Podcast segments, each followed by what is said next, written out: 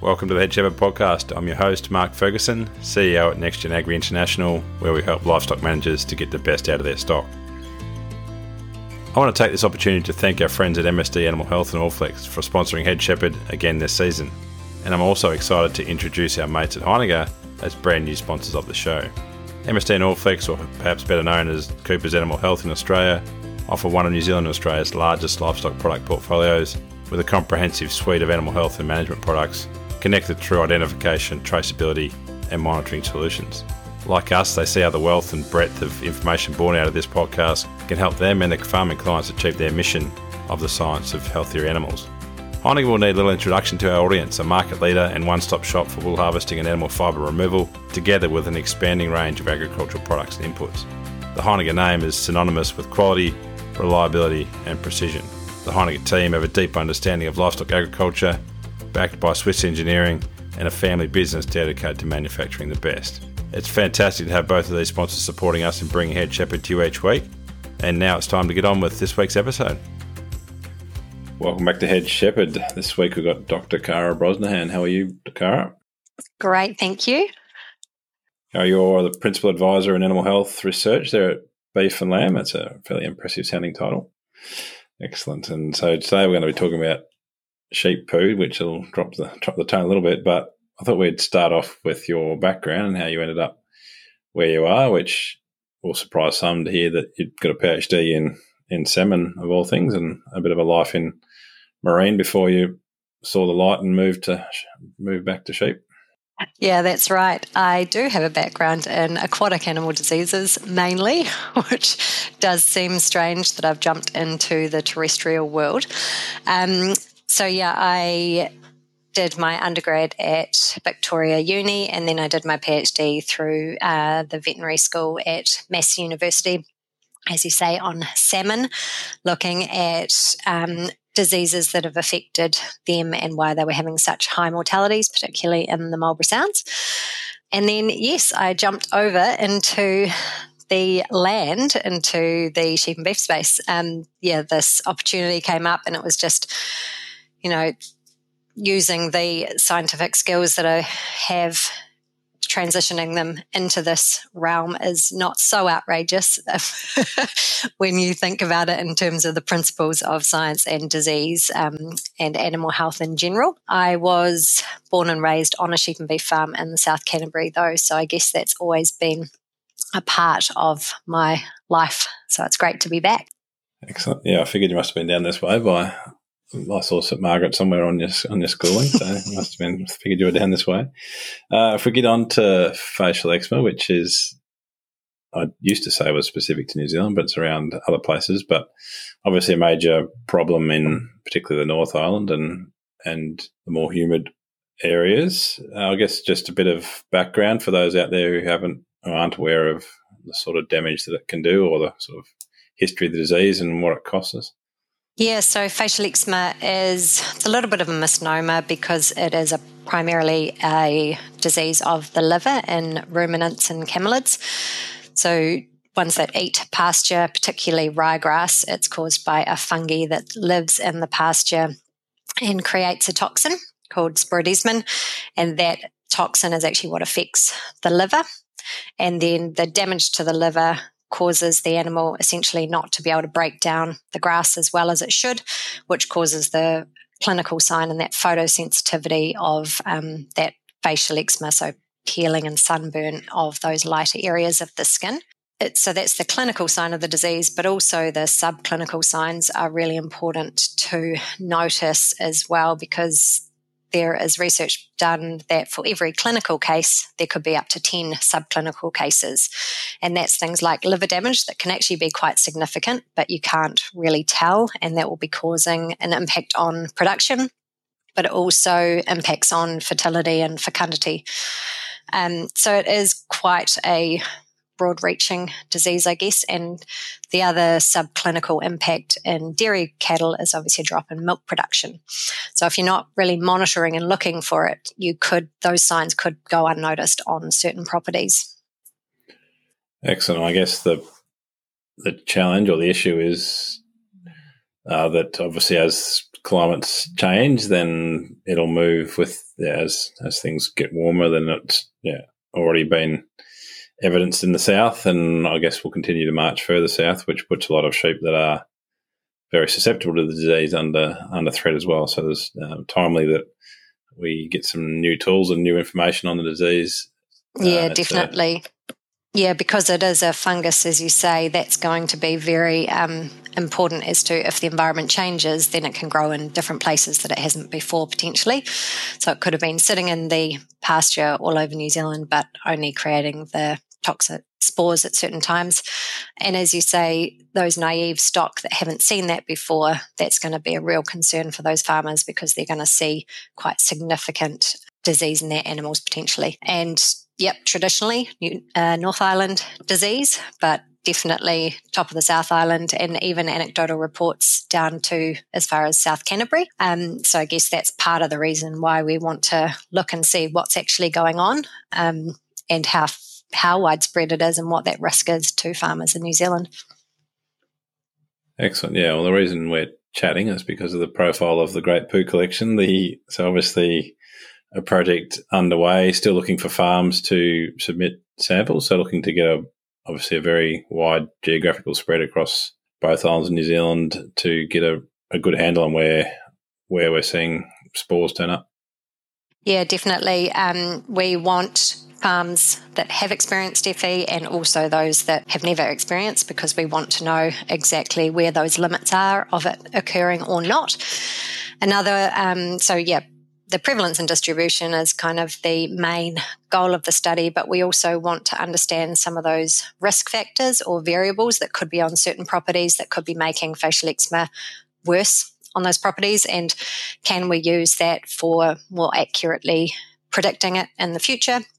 And also to use the information for potential management solutions as well. So we are after, it's quite a large number, 350 farms across New Zealand to collect poo for us um, every couple of weeks, and sheep poo we're doing at the moment. Every couple of weeks, sending it into the laboratory, which will provide all of the sampling equipment and return courier tickets. And then you'll get every farm will get their results back. So they get a really good profile of what's happening for them over the season. And we are going to do this for three years. Um, and the reason for doing it over that number of years is because if you're a farmer and you experience FE, you'll know the variability between seasons. So we want to understand that as well. We can't just do it on one single year and expect that we'll know the answers. Um, so yeah, it's for those that are at risk of facial eczema, it's really valuable information for you. And for those that don't think they are, it's also really good to understand for the industry how we're tracking and you know, maybe something will show up that you weren't expecting and you'll be better prepared for this disease.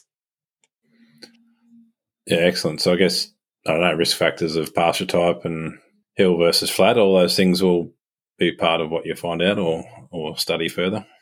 Yeah, definitely. And there's a lot we do know, and especially for those farmers that have been experiencing FE for years, they're very um, adept, I guess, of knowing, you know, when it's facial eczema weather um, and what paddocks are a risk to them. But for people who haven't dealt with it, that's quite a new thing for them. And if we can help provide that support to understand how to farm and manage with it, that will be um, a goal of this project. But also, are there other factors that we haven't considered that could be used as potential management tools or solutions? Also, with the poo we're collecting, we are storing it. So, we're going to have a library of poo from all around New Zealand. And the idea of that is so that we can um, go back to those samples and actually develop more accurate tests. For example, you know, identifying the toxic spores and where they are. So if we could actually identify what is toxic and where, then that could help farmers as well. So that's just an example of what we could do with those, with that library. The world's least visited library. well, I don't know. May have some draw cards. oh, there's so many Kiwi jokes we could run with, which we won't. The um, the how's the uptake? Have we got all the farms signed up, or are we still looking for more? No, we're about halfway there. Um, we got more farms in the North Island, which is expected, obviously, because it is probably higher on their priority list. So we really um, are keen to get those South Island farmers signed up.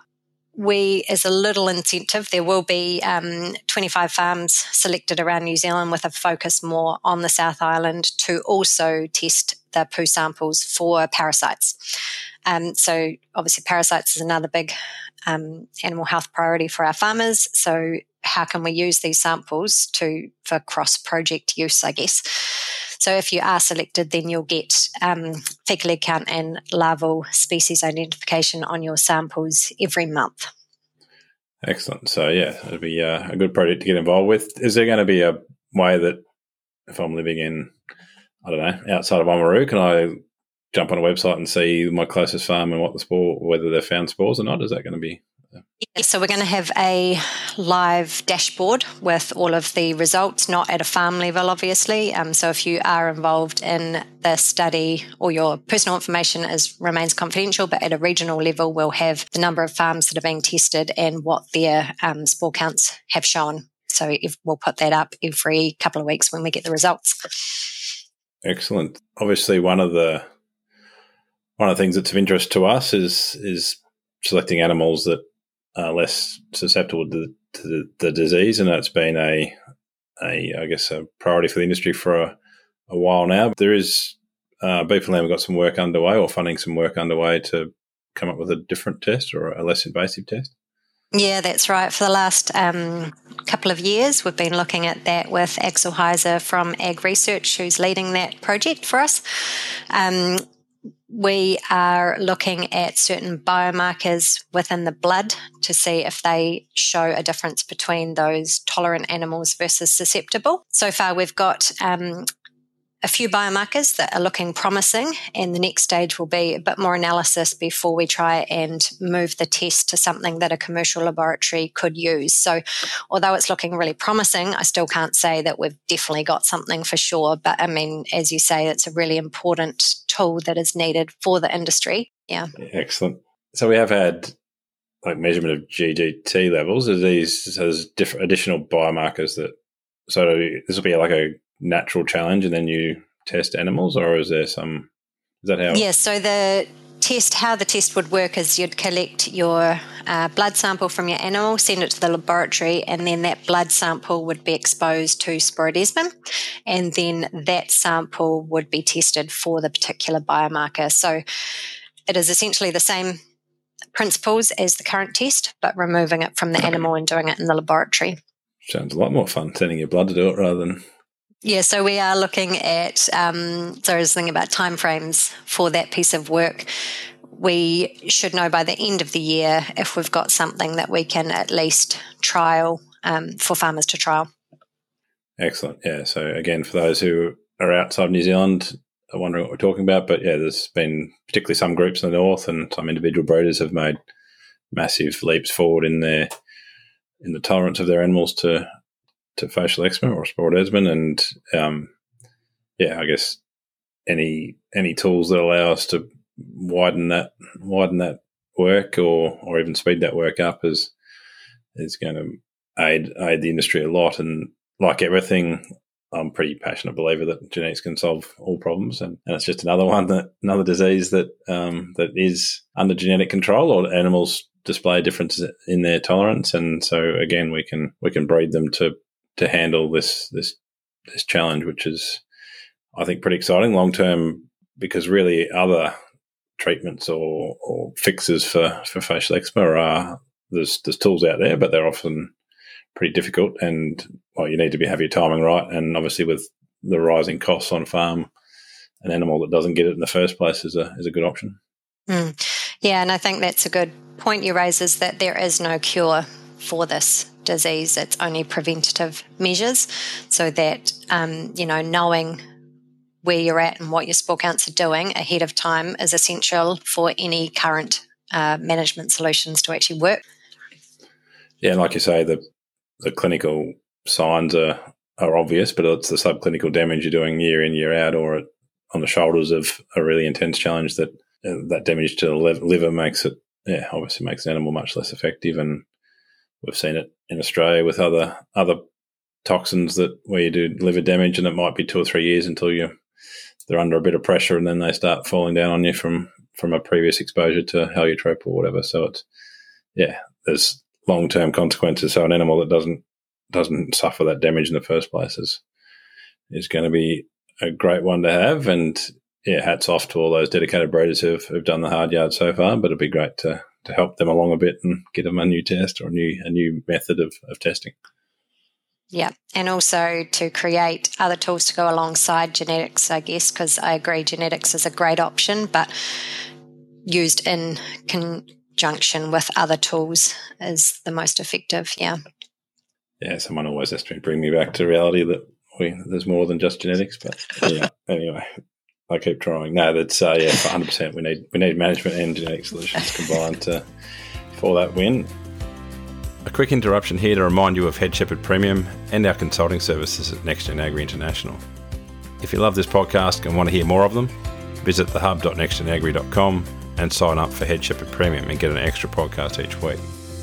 If you're listening to this and thinking you really do want to maximise the genetic gain of your livestock and feel more confident around the decisions you're making on farm, then send me an email at mark at nextgenagri.com and we'll get in touch and see, see where that takes us.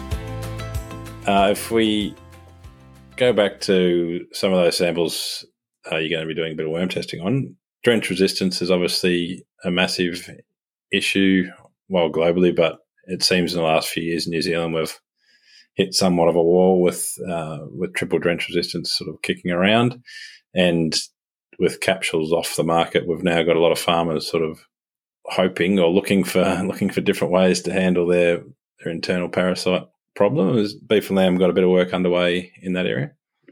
Yeah, definitely. Um, so internal parasites along with facial eczema are always the top two animal health challenges that are top of mind for our farmers when we ask them. So internal parasites are definitely a big portfolio of our work. Um, we've got a few things underway in that space um, and working closely with Ginny Dodunski from Wormwise as well, because a lot of um, what we need to do is in the extension adoption space, as well as that more long term vision of what other tools do we need in the toolbox when drenches are failing. Uh, so, one thing we've got um, happening is a pilot group of Wairarapa farmers. Um, it's like a discussion group advancing a bit more on Wormwise workshops and Wormwise principles just to really get into the nuts and bolts of how um, this group of farmers are dealing with their drench resistance problems and how they're changing farm systems and also incorporating a bit of that, um, you know, actual knowledge about worm biology if they, you know, just incorporating everything, I guess, the science and the practicalities and the reason we're doing the pilot group was to evaluate how well it's actually working for the group. Are they actually making changes um, because they're in the group? How well are they learning? And so far, it's been going for a year and it's very positive, um, and the group is, you know, after a few meetings, you get more um, comfortable with each other and being more open and discussing these things. So, because it is showing real value for the group, we are looking at you know, can we roll these out further around the country? Um, because a lot of other programs have obviously shown that, you know, these small working groups or discussion groups are really valuable. And especially with such a complex topic like parasites and drench resistance, there are so many options that you could choose for your farm. But actually having that, um, you know, building your knowledge and having that confidence to try some of these things is you know that can be a barrier sometimes. So that's a really exciting project we've got going on. Um, we've also got a group together from different parts of the sector, different representatives, and obviously including farmers to develop a research program for what does it look like? Where do we need to go with the research, especially in light of drench resistance? So we're working, um, we had a large workshop at the beginning of the year which was really high level. You know, what are the areas that we need to focus on? What do we actually want out of this? What does success look like? And then we had a smaller uh, working group work together.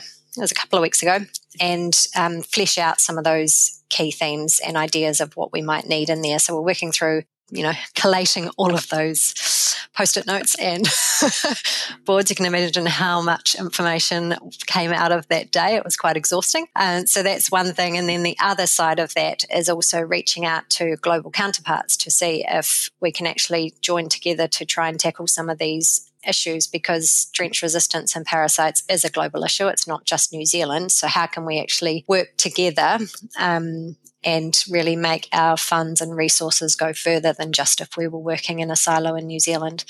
So, it's pretty exciting, but it is all very much at the beginning stages. But yeah. Excellent. Yeah. I mean, definitely there's, yeah, obviously the sheep industry, while we, we in it think it's probably pretty big, but globally it it's a, it's a pimple on the cat and dog. Like a lot of the farmers are good. A lot of the inf- information's all coming out of uh, Uh, companion pets, really. And so, the, if we can band together with other other sheep interested or other livestock interested people, that obviously would be a much better spend of research dollars. So that's great to hear, and looking forward to seeing where that where that can go. If we get back onto on the FE and the, and the Great Poo Collection, how do people get in? Who, who's best to get in touch with to, to for farmers to sign up to that? So if you go to the Beef and Lamb website, you should see a banner saying we need your sheep poo. Hopefully that's the first thing you see. And then you can click, click on find out more and there's a link to um, a form which is basically an expression of interest. So there's no, you don't, you're not locked in at that stage. You're just saying, yeah, I might be wanting to be involved. And then we'll get back to you with um, the other information that we require so you can make sure that you do want to commit to providing samples to us. And then if that all goes well, because there is, you know, a consent form to be filled in, all of that um, admin stuff. If that is all good, then we'll send out sampling kits to the interested farmers. Um, I should say, I don't think I said before, but there will be a an information form that you'll need to fill out at the start of the season and the end of the season. And that is really the information we need to combine with those um, lab test results to fully analyze those risk factors. So that's where we're getting that information. Yeah, to the analysis with the spore counts so that we can really understand what are those potential other risk factors apart from the ones we know, like temperature and humidity and aspect. Is there anything else we need to be looking for? And I guess that's why it's really important to have those farms that are not exposed to FE so that we can see the difference between the farms that do have FE and don't have FE. What are those differences and how can we actually look into those a bit further and potentially leverage them for management solutions. Excellent. So we're talking just pushing a mob into the corner and picking up the warm ones. Is that how many samples per collection time? Yep. So there'll be 10 individual samples per collection. And if you have a system that allows you to move them into the corner gently and leave them for five minutes or so so they can poo and you can get fresh ones, then that's great. If you have a more extensive system, then um, we'll put out a video as well of what what kind of poo we're wanting, um, and you can walk around the paddock and grab that poo because we realise that it's not going to be easy for everyone to be able to move animals into the corner of a paddock. So we will be putting out a video of how to do it. Ginny Dodunski again has done that for us, so that is great. Um, we'll also need you to measure the pasture. So we'll be sending out a sward stick if you don't have one already, just again so that we can understand how um, how far down down the animals are grazing, and again putting that into the analysis. Excellent. Well, yeah, we would definitely recommend everyone jump on board there and get involved. Obviously, we all love being consumers of research, but we need farmers to actually, uh, some farmers to to actually get involved, so that we've got that great information to to tell people all about in, in future years. So yeah, anyone in the South Island who hasn't already signed up but doesn't mind the concept of walking around on a Sunday picking up sheep poo and rather than mushrooms, that'd be that sounds pretty lovely, doesn't it? it does, does yeah, yeah, probably not when it's snowing, but anyway, that's no true. Good. Awesome, thanks very much, Cara. Great to great to have you on, and great to great to hear more about those those projects and really important projects for sheep farming in, in New Zealand, and we'll have wider applications. So yeah, thanks for thanks for your time, and look forward to seeing where it all ends up. Brilliant. Thanks for having me. Cheers. Thanks again to our mates at Heiniger, who are proud world leaders in the manufacturing and supply of professional sheep shearing and clipping equipment. They understand that their customers rely on the quality and performance of their products each and every day. Also, thanks to our friends at MSD Animal Health and Allflex, They offer an extensive livestock product portfolio focused on animal health and management, all backed up by exceptional service. Both of these companies are wonderful supporters of the Australian and New Zealand livestock industries, and we thank them for sponsoring the Head Shepherd podcast.